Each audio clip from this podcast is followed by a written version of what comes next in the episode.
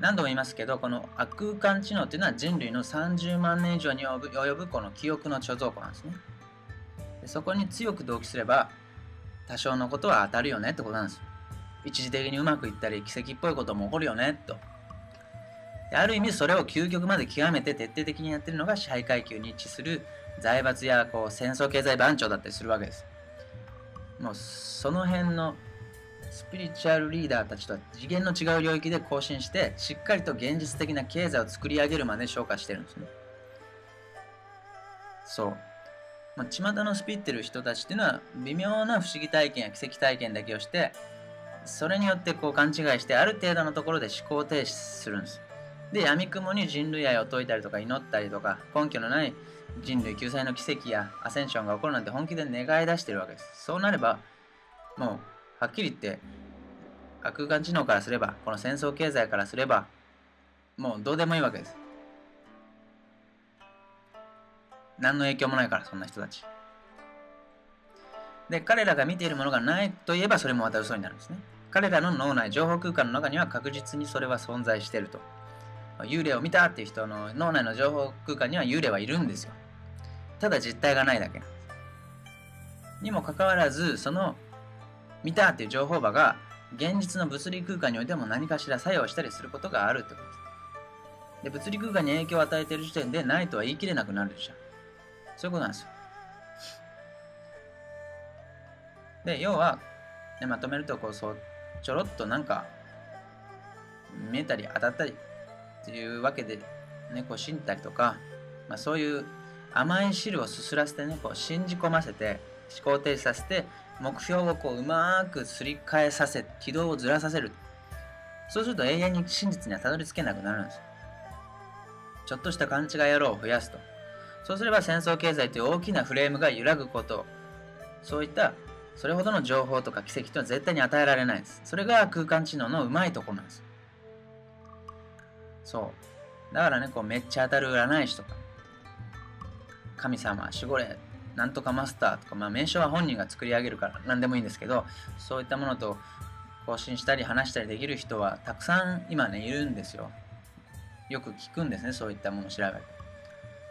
そういった人たくさんいるのに、この地球のこの茶番経済を根本的に解決する方法を聞く人はいないんですよ。その矛盾なんですね。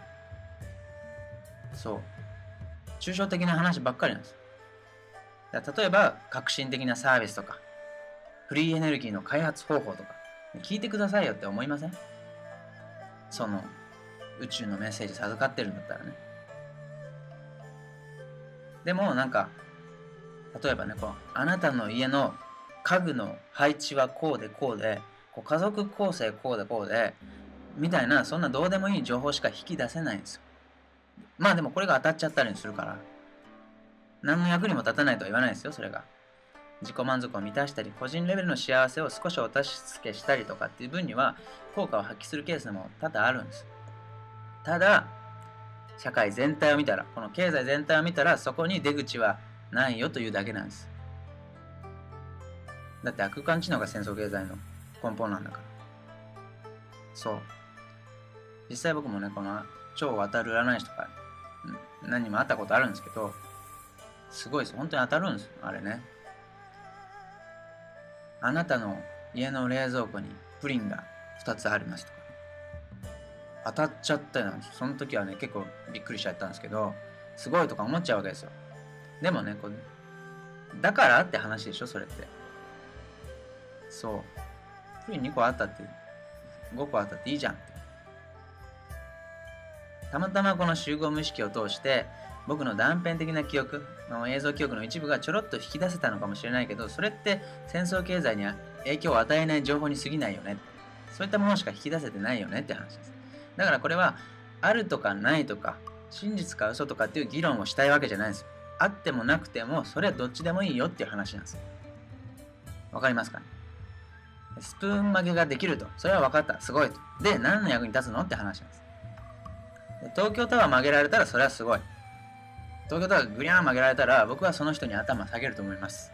すごいなんか多分その力何か活用できると思う。でもスプーンは1000個曲げても1万個曲げてもこの社会は世界は豊かになるわけじゃないじゃないですか。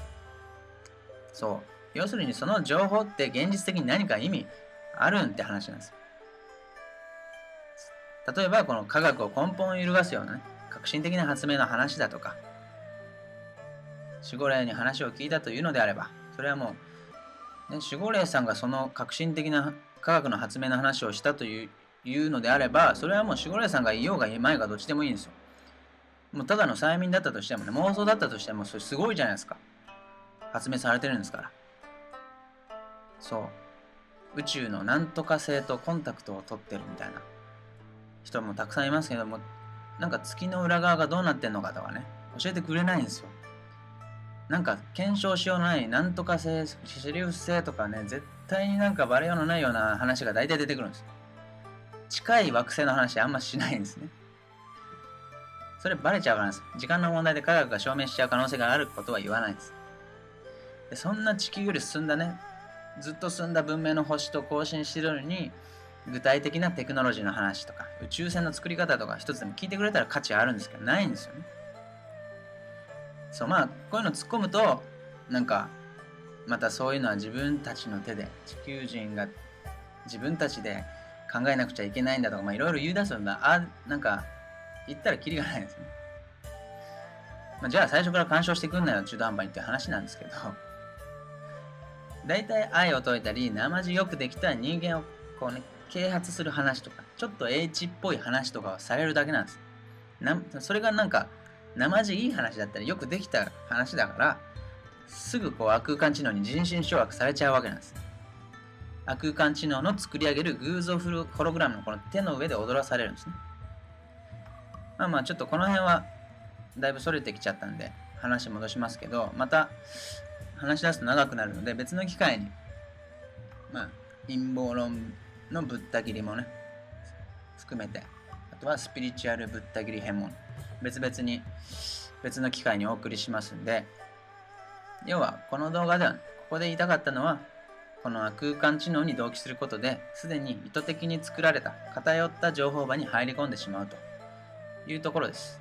それはこの戦争経済今の経済そのものが空間知能による産物でありそこにあるビジネス協会も自己啓発も成功哲学も精神世界もスピリチュアルコンテンツに至るまで空間知能派生のコンテンツの一つに過ぎないとそれらは全く意味を効力を持たないわけではないんですけどある一定ラインこの大枠を揺るがさないラインでうまく泳がされえ思考停止するルートがすでに築かれているところなんです。ビジネスで大成功しても、長者番付に乗っても、この空間知能の作り上げる戦争経済フレームは揺るがせないんです。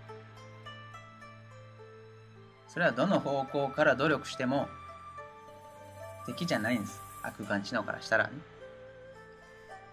スピリチュアル。その大昔からずっと変わらないんです。このコンテンツの名称だけ変わってるだけで、基本パターンは一緒なんです。そう。スタートは、まあ、最初は苦しみなん苦しみが、えー、生贄の要求。そこから階級の昇格。救済予言。これがちょいちょい当たるんです。で、予言上手の樹の裏切りが来るんですね。失墜です。まあ、破竹の勢いで国家を統治しようとして独裁者が急に引きずり下ろされたとかね。でその結果、人類の失望拡散。そして文明分離の加速。共同性の低下。そして治安の悪化が起こるですね。で恐怖の蔓延。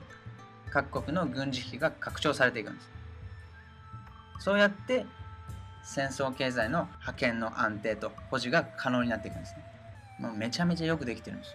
そう。そして、まあ、経済とか投資家とか起業家とか、そういったビジネス業界もここに当てはまってくんです。足りない強信仰によってピラミッドを形成していく基本テンプレートっていうのがもう出来上がってるんですね。その基本パターンが上下対立同一化の法則なんです。上下対立同一化。で、これをまあ簡単に説明します。この空間知能のこの基本テンプレートっていうのは僕らの脳の情報処理の仕方、その二元情報処理モジュールという呼んでるんですけど、そこから生まれてくるんですね。で、まず一つ目、第一に僕らは無意識にあらゆる二元性のもとに上下を分けて考えるんです。上と下で分けるんです。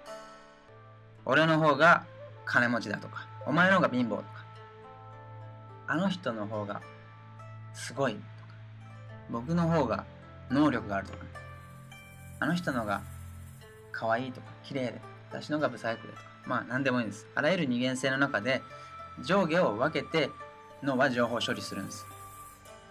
これはもうしょうがないとこであるんです。でそうするとそこには自然と階層、ランクができるんです。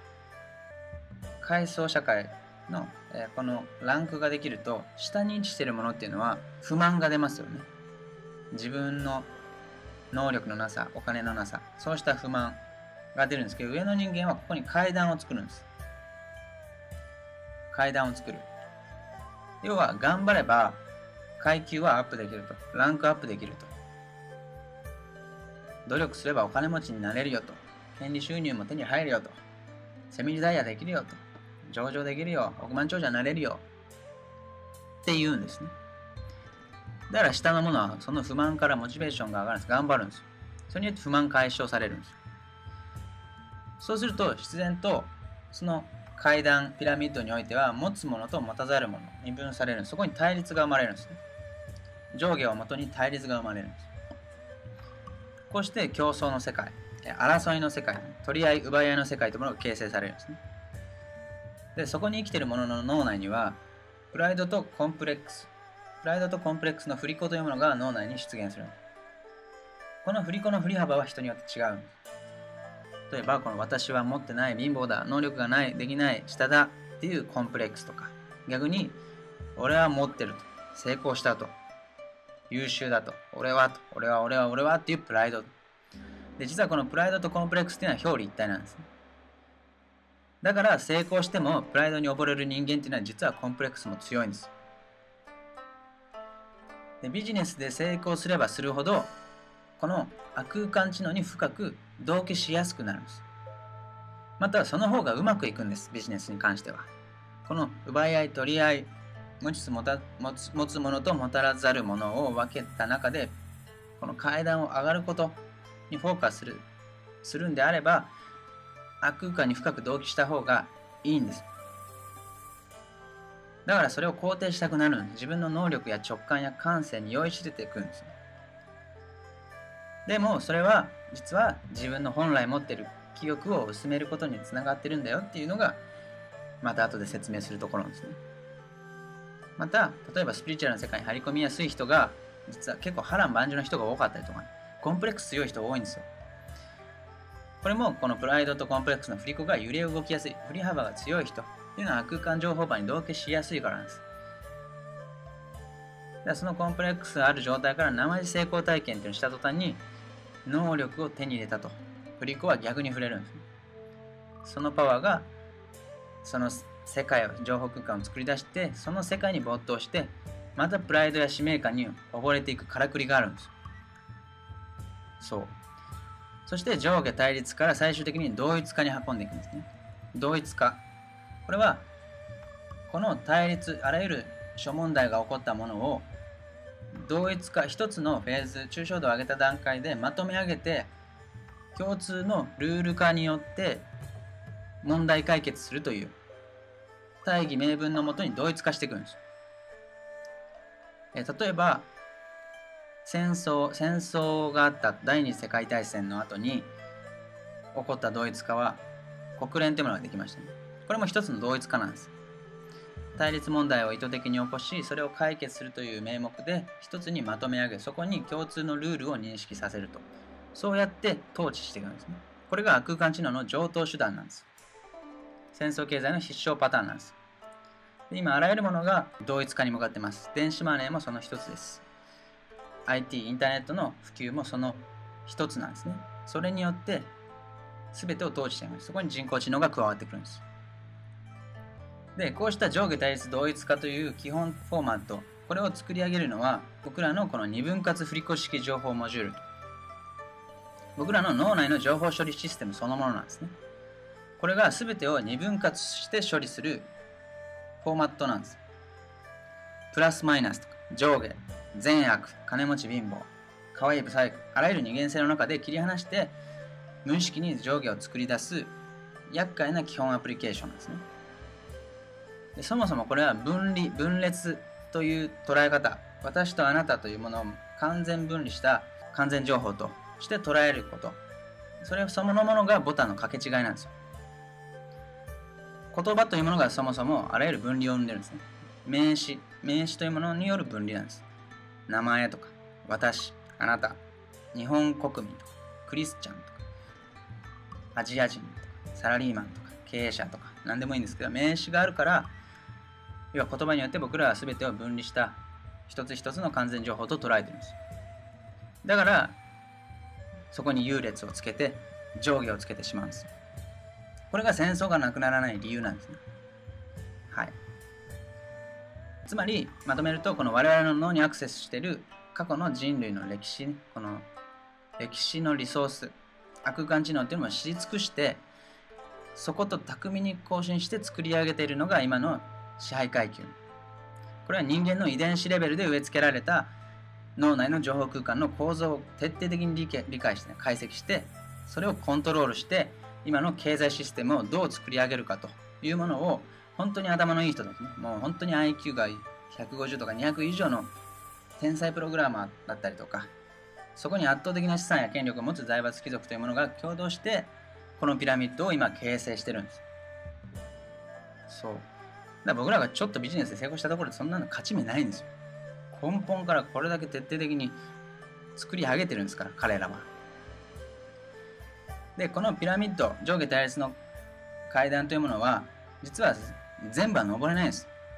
登れるよという一見ねそういうふうには見せてるんですけどある程度の段階から階段というのは途中ではしごは外されるんです。あるラインから上に上がれないんです。それが最初に話したルールメーカーと。ルールに従うものとその絶対的な二分する領域。そこはどの方向から階段を上がっていくこともねこのビジネスだろうが政治だろうが宗教だろうがスピリチュアルだろうがあらゆる多岐にあたるコンテンツは悪空間知能が働きかけそこに息のかかったエージェントの管理下にあるものだと。だから影響がないんですよ。あの本質的には。そう。これがねシュメール文明以降常に地球には主人と奴隷という構図が崩されない根本的な理由なんですね。ここまでちゃんと理解すれば例えばこの陰謀論の無意味さとかね今の支配階級が別に仮に消えてもまた新たな支配層が現れて新たなヒエラルキーができるだけなんです。だから反反ロスチャイルドとかねなんかいろいろ叫んでも意味がないんですよ。